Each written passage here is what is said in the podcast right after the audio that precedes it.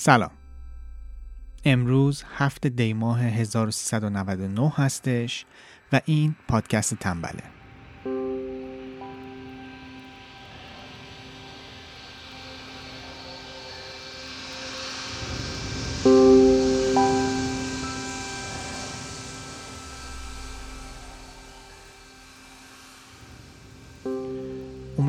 که این وقفه بلند توی تولید قسمت های جدید رو ببخشید و تنبل رو فراموش نکرده باشید. برای اینکه یکم جبران کنیم این قسمت یه قسمت ویژه هستش و خانم سعید معیدی نیا که پژوهشگر توی زمینه اپیدمیولوژی هستن لطف کردن و وقت گذاشتن که درباره این زمینه با ما صحبت کنن. زمان ضبط این گفتگو دوی آذر 1399 بوده و اگر اطلاعات جدیدی درباره مطالبی که دربارش حرف زدیم وجود داره ما لینکش رو توی قسمت توضیحات حتما می‌ذاریم. پس بریم سراغ مهمون این قسمت خانم سعید مایدینیا.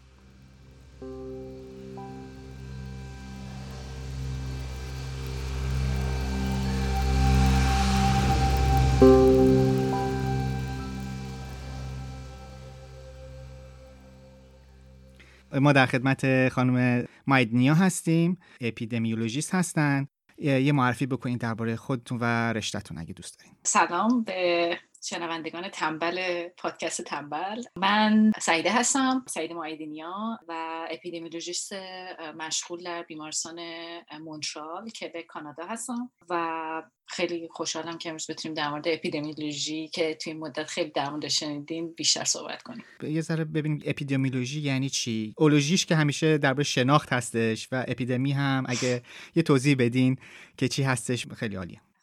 اپیدمیولوژی بررسی اتفاقایی که روی جمعیت میفته به طور کلی و اصلا کلماتی هم که از کلمات یونانی هم که تشکیل شده از بررسی جمعیته. درست. حالا به طور کلی یه تعریفی که ازش گفته شده اینه که بررسی توضیح و عوامل تعیین کننده یک بیماریه که تو یک جمعیت اتفاق میفته و هدف اصلیش هم اینه که ما بتونیم کنترل کنیم اون بیماری رو یا اون اتفاقی که برای سلامت افتاده.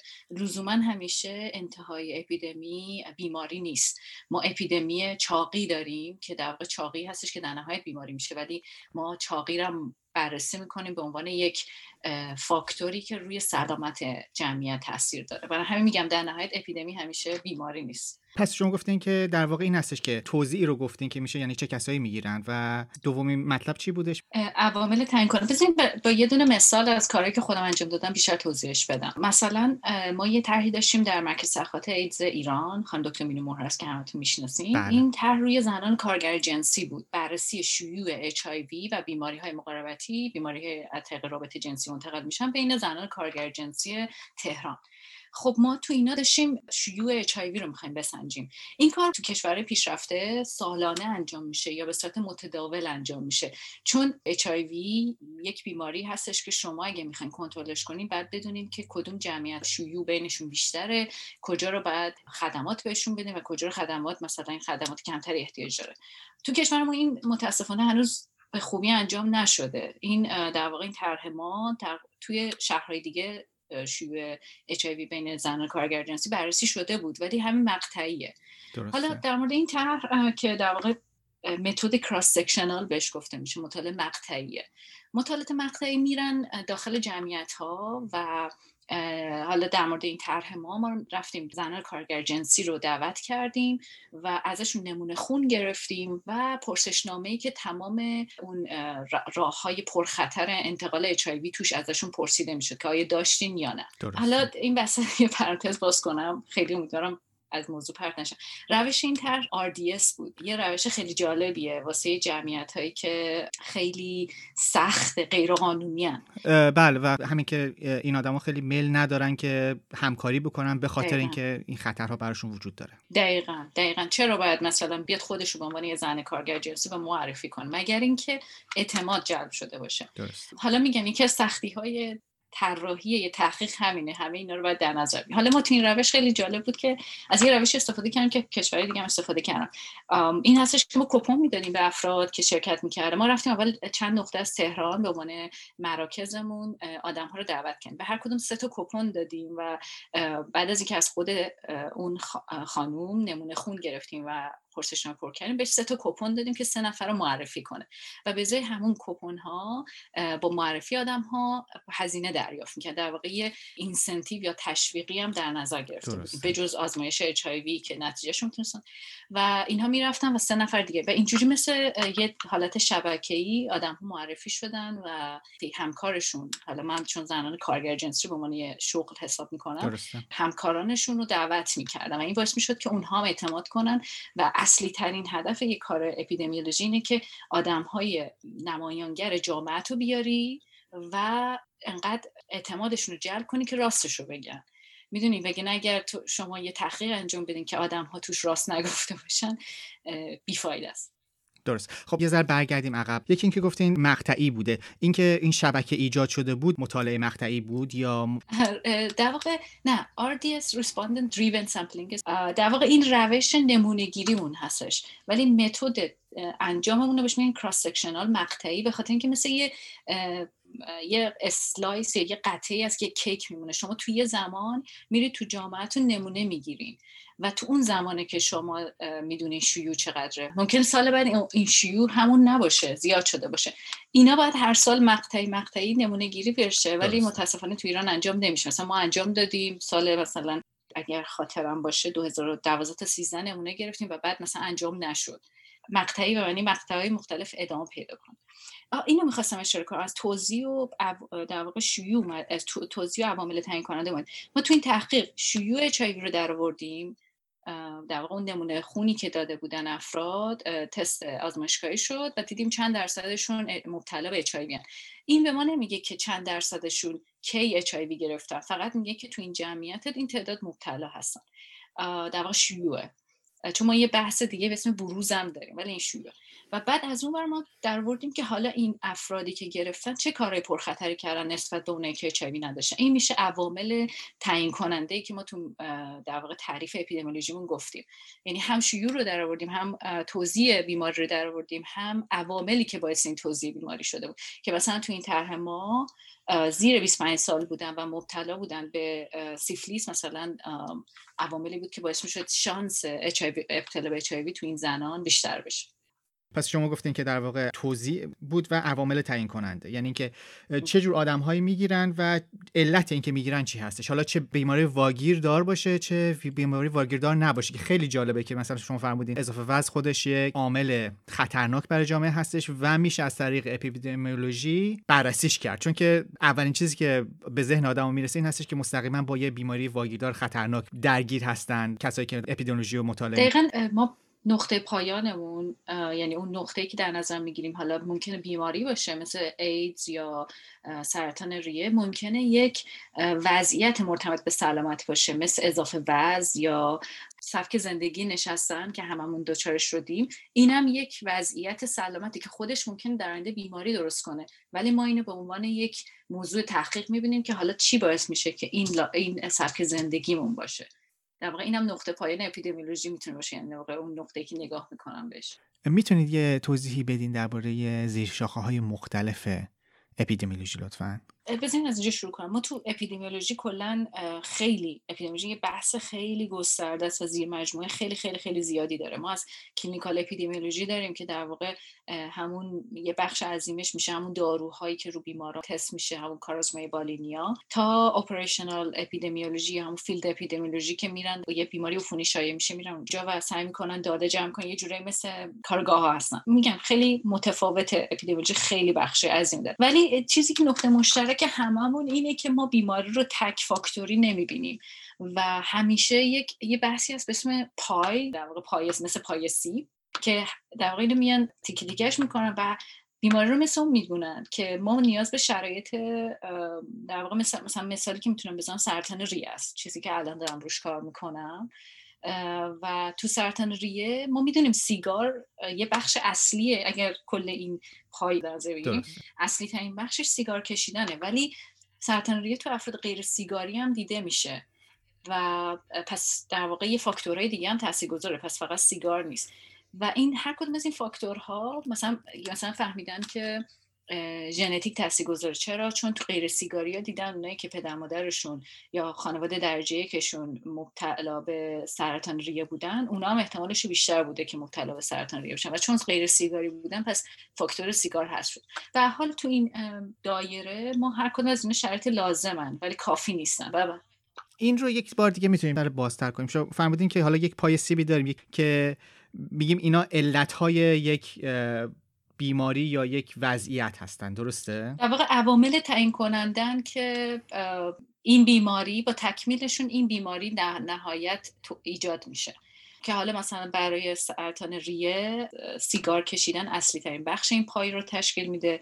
ژنتیک هست. پس مثلا بگیم سه چهارمش به فرض بیشتر در... سه چهارم در واقع. همون سه چهارم درسته. در واقع 80 درصد از کیسایی که سرطان ریه دارن به خاطر سیگاری بودن هستش. ولی همچنان 20 درصد دیگه وجود داره.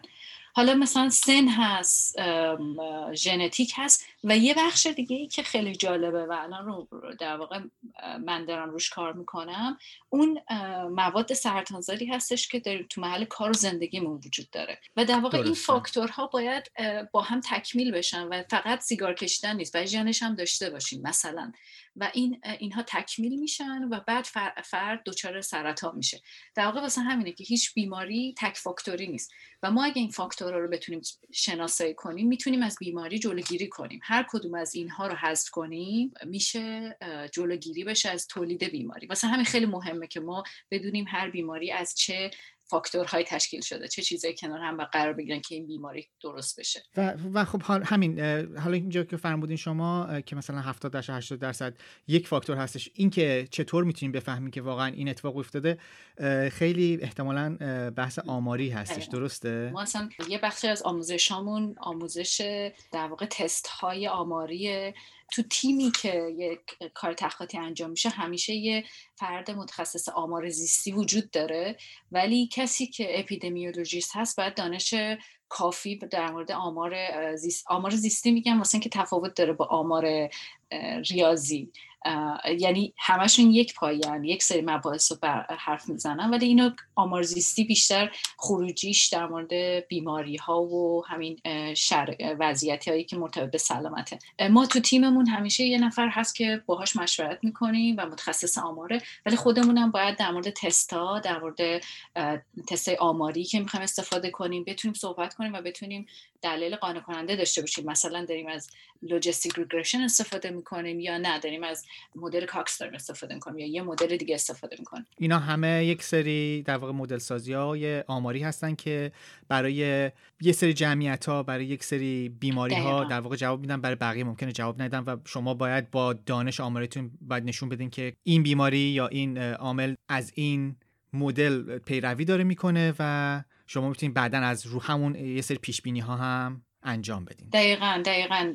چون یه بخش اصلی قشنگ یه بخش اصلی کار اپیدمیولوژیست همین هستش که این رو باید توجی... یعنی بفهمن که چرا دارن الان دارن از این آمار استفاده می‌کنن.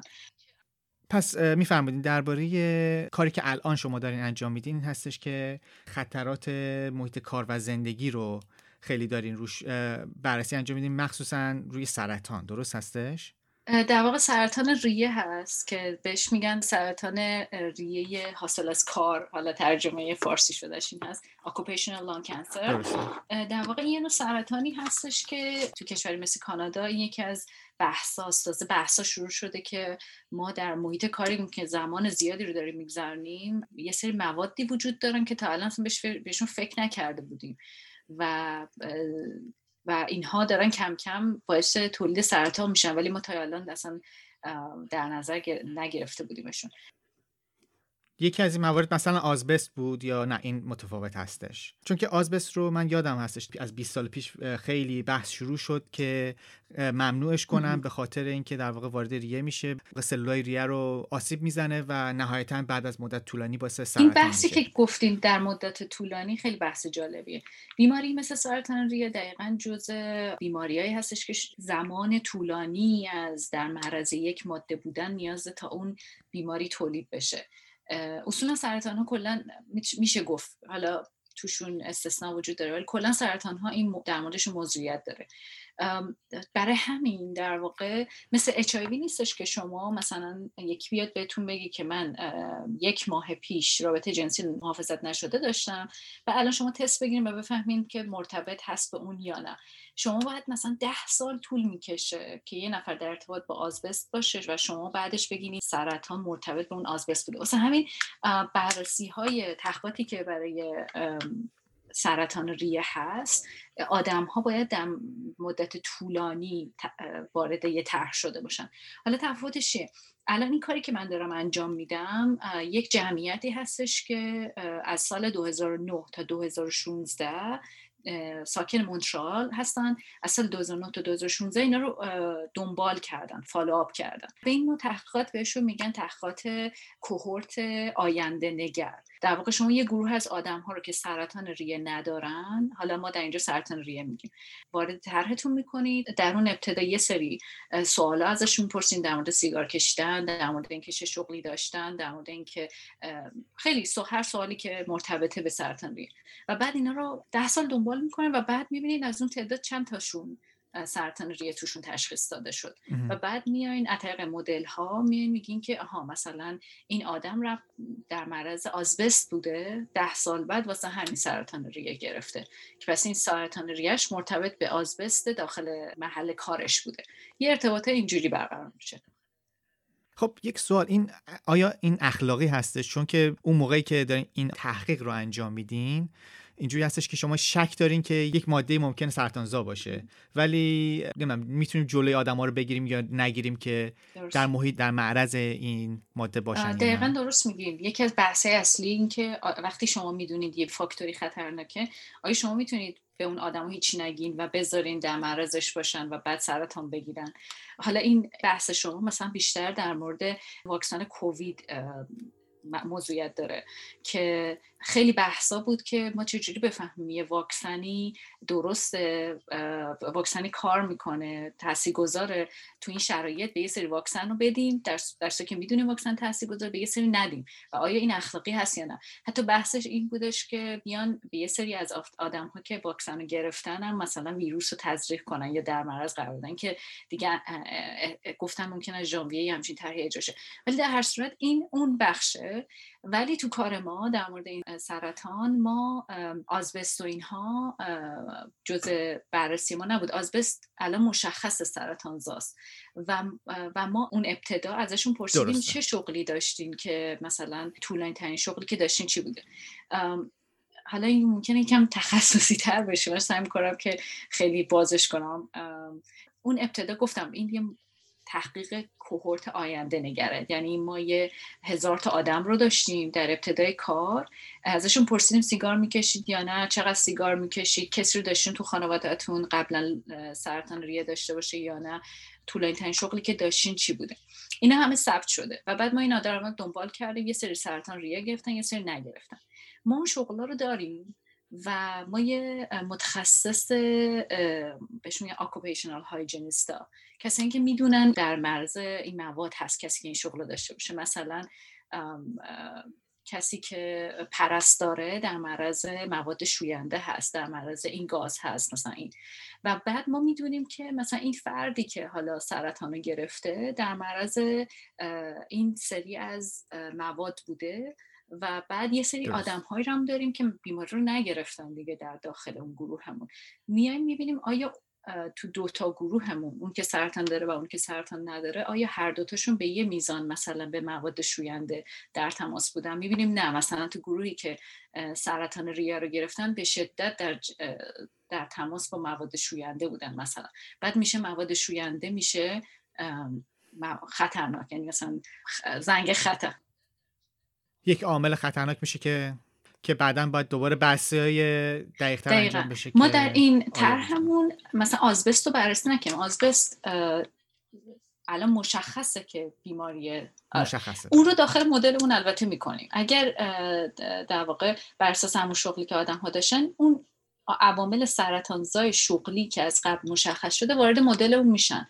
ولی ما نمی‌خوایم بسنجیم که اونا باعث سرطان شدن چون اونا مطمئنیم باعث سرطان میشن. می‌خوایم بدونیم مثلا مواد شوینده یه خطر دارن یا آره دقیقا دقیقا. حالا واسه همینه چون ما نمی‌دونیم این مواد بعدن یا نه ما نمی‌تونیم از قبل به افراد بگیم که از از اخلاقی ایرادی نداره. چون ما مطمئن نیستیم که واقعا مواد شوینده سرطان ایجاد الان مثلا ممکنه بعد از پایین تر مثلا یه ببینیم که دو برابر می‌کنه شانس آدم ها رو برای گرفتن سرطان ریه. حالا برای تحقیقات بعدی باید حواسشون باشه این قضیه رو.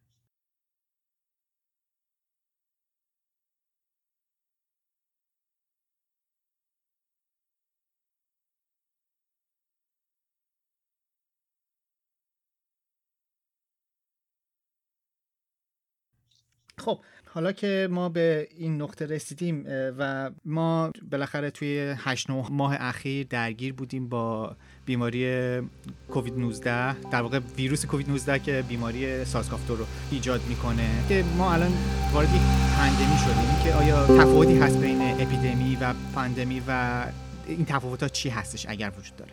بله بله کووید که متاسفانه تو این چند وقته هممون درگیر شدیم و اون زمانی که توی ژانویه که داخل چین بود این موجش دیده می‌شد که به سمت همه بیاد.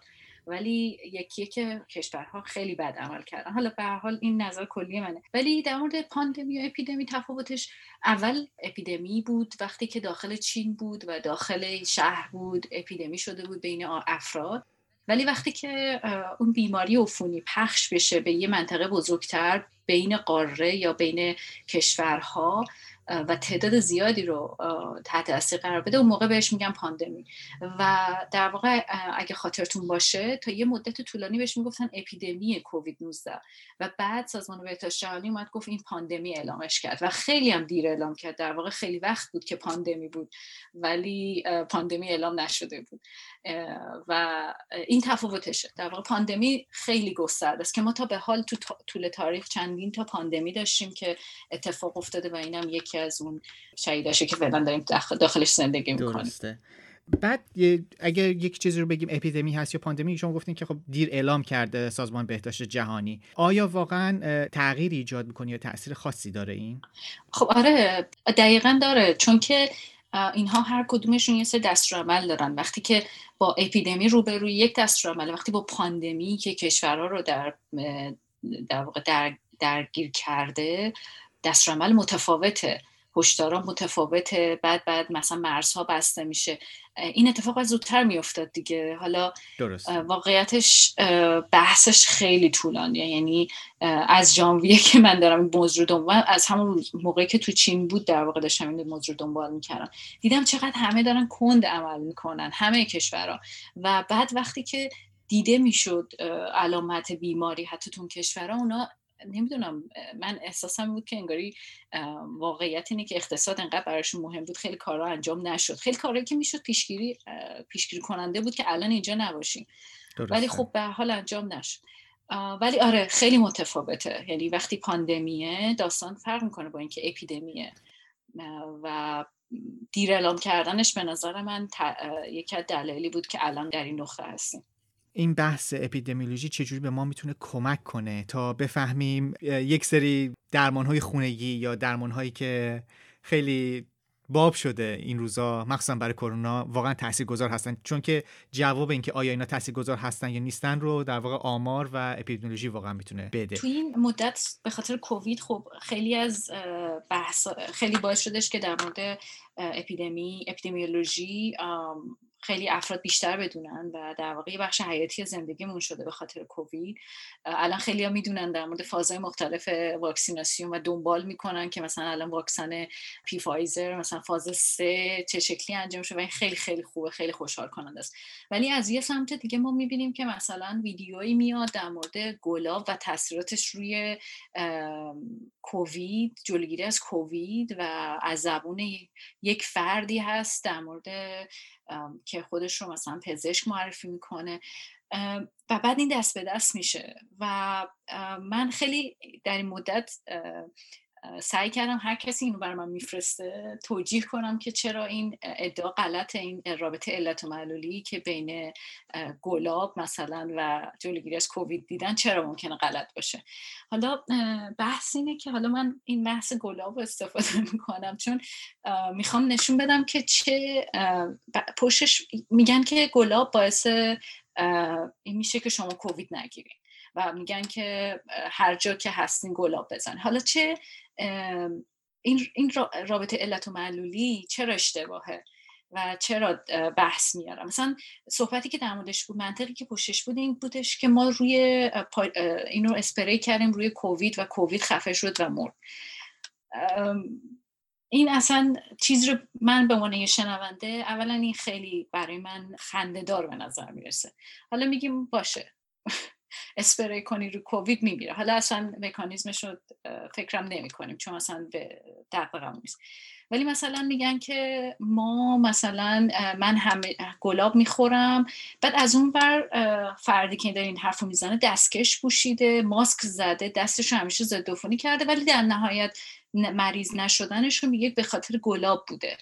یعنی وقتی که ما در مورد رابطه علت معلولی حرف می‌زنیم بعد مطمئن باشیم که اون طرفی که داره این, این حرف رو می‌زنه مطمئن باشه تاثیر گلاب بوده که کووید نگرفته.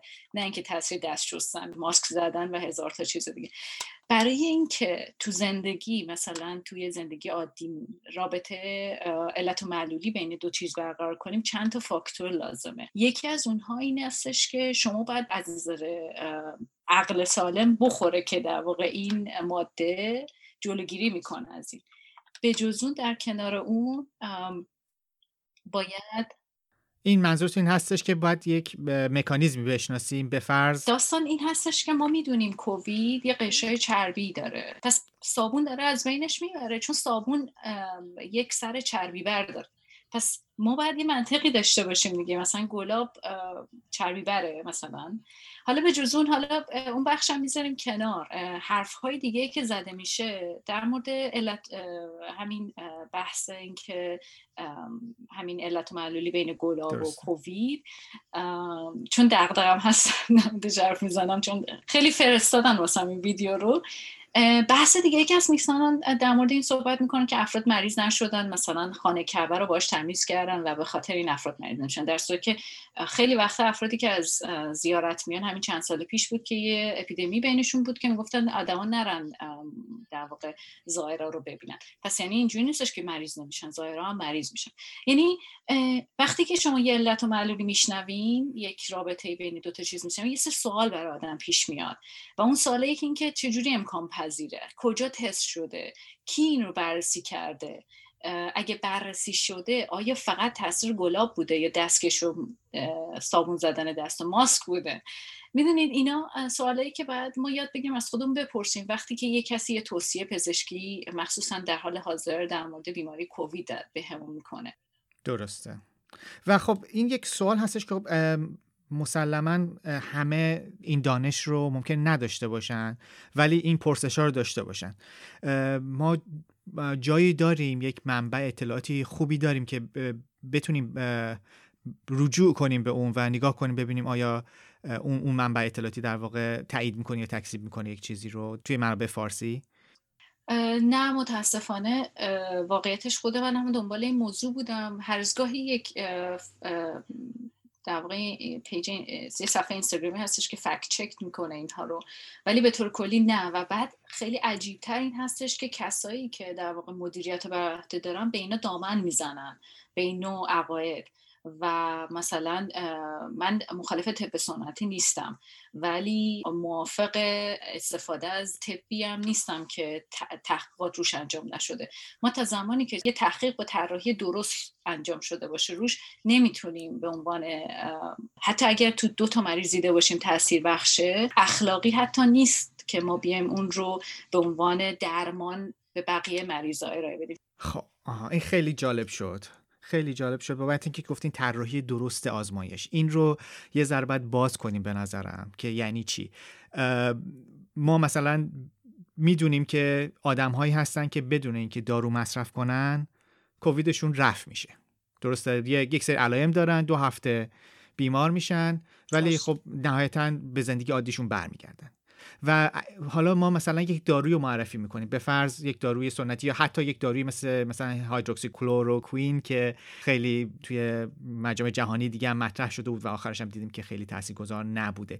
این طراحی آزمایش که میفرمایید شما یک روشی هستش که ما بتونیم این فاکتورهای مختلف رو از همدیگه جدا کنیم. بگیم که آیا این واقعا فقط مثلا این آدما به صورت شانسی بهتر شدن یا اینکه واقعا یک دارو تاثیر گذاشته؟ خشمم.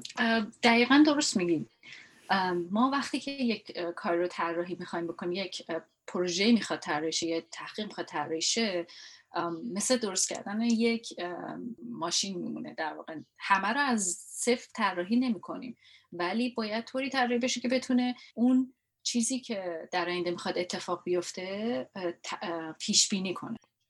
دقیقا وقتی که ما می‌خوایم یه تحقیق شروع کنیم ما باید از قبل بدونیم که این آیا نماینگر جامعهمون هستن یا نه. مثلا در مورد این کاری که من الان دارم روی سرطان ریه انجام میدم اینها به صورت رندوم از روی شماره تلفن دعوت شدن.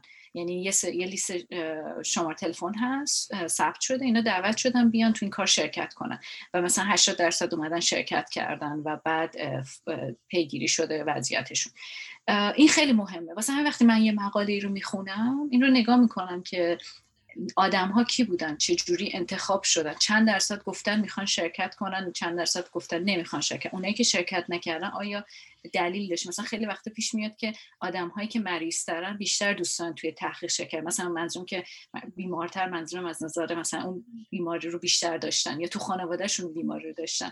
یه سری اینا خطاهاییه که باش میشه اون نتیجه که ما داریم نتیجه واقعی نباشه و نتیجه گیری که از اون می‌کنیم قابل ارجاع به جمعیت بزرگ نباشه. که مثلا خیلی وقتا آدما کمتر گزارش می‌کنن. مثلا یه کار با مزه بود فکر کنم قد و وزن رو آدم ها اصولا کمتر از حدی که هست گزارش می‌کنن یه قد و بیشتر وزن و کمتر معمولا. دقیقا دقیقا, دقیقا.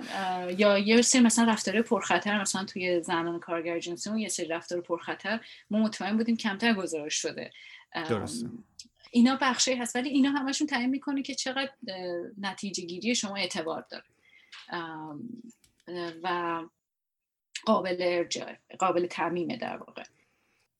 درست. پس قابل اعتماد بودن پژوهش یکی این بود که اون جامعه که انتخاب کرده نماینگر جامعه کل کلمون باشه یعنی همین شرایط رو داشته باشه. دقیقا. و یه بحث دیگه هم هست. اون گروه مقایسه است. اون گروه مقایسه هم که استفاده میشه اصولا اینجوری هستش که حالا تو کارزمه بالینی که بیشترین اعتبار نتایج رو دارن. مثلا همین کارزمه بالینی واکسن میان مثلا سی هزار نفر رو گرفتن و به صورت رندوم به دو گروه تقسیم بندی می‌کنن. و این رندوم بودن باعث میشه که شما حتی اگر یک فاکتوری دارین که تاثیر گذاره تو هر دو تا گروه باشه. و این تاثیر اون فاکتور رو کم می‌کنه توی نتیجه نهاییتون. و خب این این یک چیز دیگه ای که الان مطرح کردین که جامعه بزرگ خیلی مهم هستش توی اینجور آزمایشات مثلا اگر آزمایش کردیم گلاب دادیم دو نفر خوب شدن این نماینگر هیچی نیستش چون که انقدر جامعه کوچیک هستش که به صورت رندوم ممکنه این دو نفر اصلا هیچ وقت چیز نبوده باشه ولی وقتی مثلا گفتین سی هزار نفر آزمایش بشن و گروه مقایسه بررسی بشه این دوتا خیلی متفاوت هستش با اینکه مثلا 6 نفر رو کلا نگاه کنیم.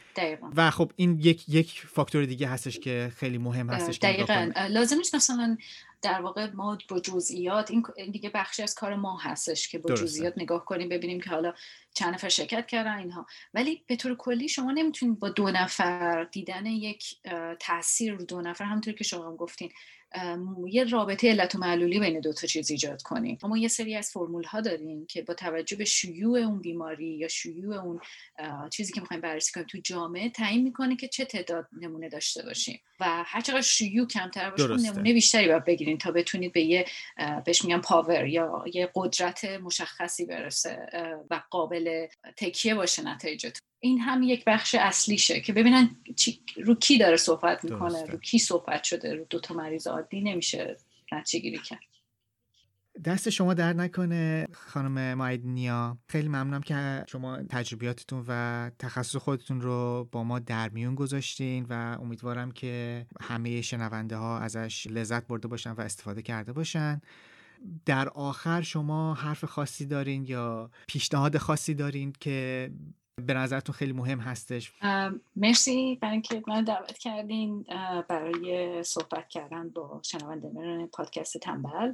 چیزی که من خیلی دقدقمه فقط اشاره کنم برای شاید در طول صحبتمون چند بار اشاره شد ولی اینکه اگر ادعایی در مورد تاثیر درمانی دارویی یک ماده میشه اگر مطمئن نیستیم که از دلایل موثر بودنشون چک کردیم و دیدیم که هیچ چیزی پشت سرش نیست نه تحقیق پشت سرشه نه هیچی نیست فقط ادعاست. از انتقالش از دست به دست کردنش جلوگیری کنیم. یعنی حداقل کاری که می‌تونیم بکنیم اینی که مثلا ویدیو گلاب رو و تاثیر گلاب رو کووید رو به نفر بعدی انتقال ندیم. تا زمانی که مطمئن باشیم نه مثلا یه سری استاندارد هایی که با عقل جور در میاد رو داره این ادعا. تا قبل از اون این کارو نکنیم. چون واقعا اگه یه کسی مثلا گلاب و داره استفاده کنه و بگه من ماسک نمی‌زنم یا کار دیگه ای رو نمی‌کنم موقع ما هم سهم داریم در ابتلای اون و آدم های بعدی که سر اون قضیه مبتلا میشه. مسئولیت پذیری در این مورد.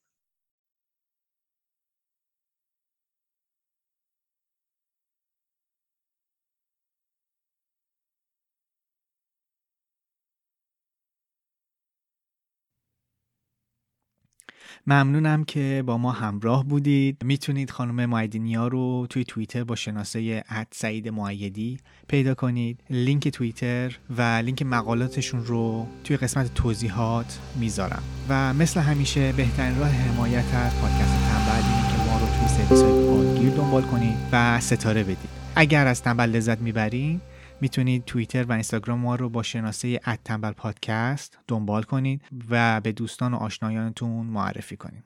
اگر سوال یا تصریح خاصی دارین یا اگر مثل خانم معیدین یا دوست دارین که درباره پژوهشتون توی تنبل صحبت کنید و دانشتون رو با بقیه آدمای علاقه من در میون بذارید می‌تونید از طریق توییتر و اینستاگرام یا از طریق ایمیل تنبل پادکست at protonmail.com برامون پیام بفرستید. تا قسمت بعدی تنبل Beirute.